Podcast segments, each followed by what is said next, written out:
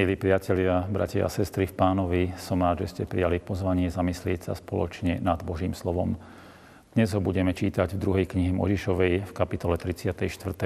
vo vybraných veršoch v mene Božom takto. Hospodin riekol Možišovi, vytež si dve kamenné dosky, podobné prvým. Na dosky napíšem slova, ktoré boli na prvých doskách, ktoré si rozbil. Buď pripravený na ráno. Ráno vystúp na vrch Sinaj a tam na končiari vrchu sa postav predo mňa. Nikto nech nevychádza s tebou a nikto nech sa neukáže na celom vrchu. Ani ovca, ani dobytok nech sa nepasú naproti vrchu. A on si vytesal dve kamenné dosky, ako boli prvé. Keď Mojžiš včas ráno vstal, vystúpil na vrch Sinaj, ako mu prikázal hospodin a vzal do rúk dve kamenné dosky. Hospodin zostúpil v oblaku, postavil sa tam k nemu a vyslovil meno hospodin.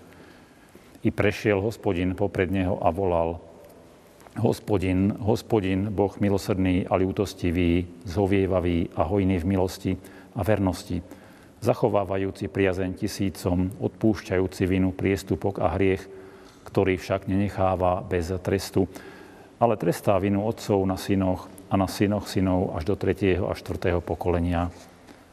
Hospodin riekol Možišovi, Napíš si tieto slova, lebo na základe týchto slov uzavrel som zmluvu s tebou a Izraelom. A bol tam s hospodinom 40 dní a 40 nocí. Chlieb nejedol, ani vodu nepil. Vtedy napísal na dosky slova zmluvy 10 prikázaní.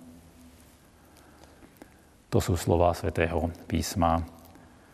Bratia a sestry, dnes žijeme v dobe, keď mnohí ľudia si dávajú veľký pozor na to, čo jedia a pijú snažia sa o čo najzdravšie stravovanie pre svoje telo.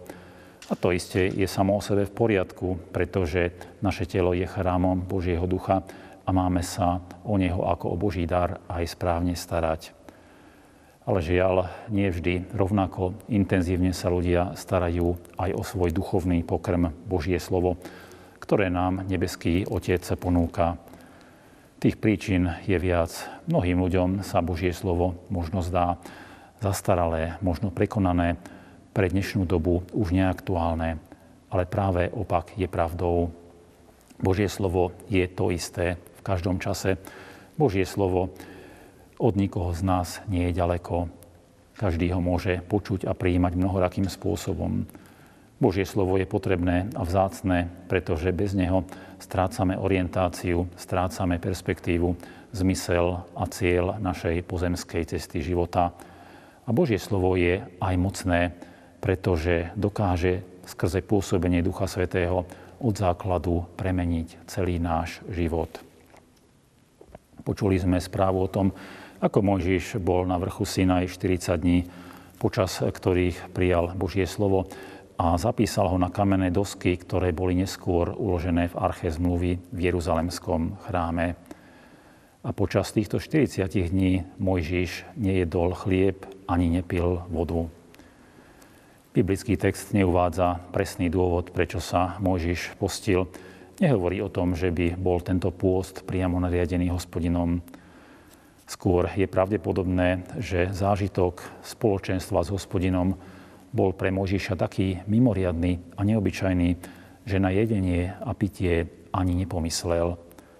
Celá Možišova mysel tak mohla byť plne sústredená na počúvanie a príjmanie Božích slov, ktoré si mal uložiť nie len do svojho srdca a do svojej mysle, ale mal ich aj napísať pre ostatných ľudí, aby mohli prostredníctvom týchto slov vstúpiť do spoločenstva s Bohom. A hospodin, ktorý povolal Mojžišova do svojej duchovnej služby, sa iste postaral aj o jeho telesný život takže nemal nedostatku a neutrpel žiadnu újmu. Môžeme v tom vidieť symbolické znamenie, ktoré platí aj pre nás dnes. Hovorí nám, že aj také dôležité veci, ako sú jedenie a pitie, by nemali na rebríčku hodnôt prevýšiť Božie slovo. Boží ľud má vedieť a stále pamätať na to, že nie samým chlebom je živý človek, ale každým slovom, ktoré vychádza z Božích úst. Tak to potvrdzuje aj náš Pán Ježiš Kristus, keď hovorí, nie samým chlebom bude žiť človek, ale každým slovom, ktoré vychádza z úst Božích. Preto máme aj my prosiť, aby každé slovo, ktoré vychádza z Božích úst, prenikalo nielen do našich uší, ale najmä do našich srdc a do našich myslí, aby nás privádzalo k Božiemu synovi Ježišovi Kristovi a konalo v našom živote to, na čo ho Pán Boh posiela, teda dielo obnovy života, posvetenia, odovzdania sa do služby väčšnému Bohu. A práve doba pôstu je vhodným časom premyslieť si, do akej miery sa nechávame sítiť Božím slovom, ktorého nám nebeský Otec ponúka naozaj dostatok. Je to príležitosť nájsť odvahu prijať Božie slovo nielen povrchne, ale celou svojou bytosťou, tak aby ono v našom živote vykonalo to, čo je potrebné, aby očistilo naše srdcia i mysle, aby aj o nás platili slová žalmistu. Okúste a poznajte, že dobrý je hospodin a blahoslavený je muž, ktorý dúfa v Neho. Amen. Skloňme sa a v duchu a v pravde sa pomodlíme. Láskavý a milostivý Oče nebeský, ďakujeme za to, že nás aj dnes chceš Ty sám sítiť svojim svetým slovom.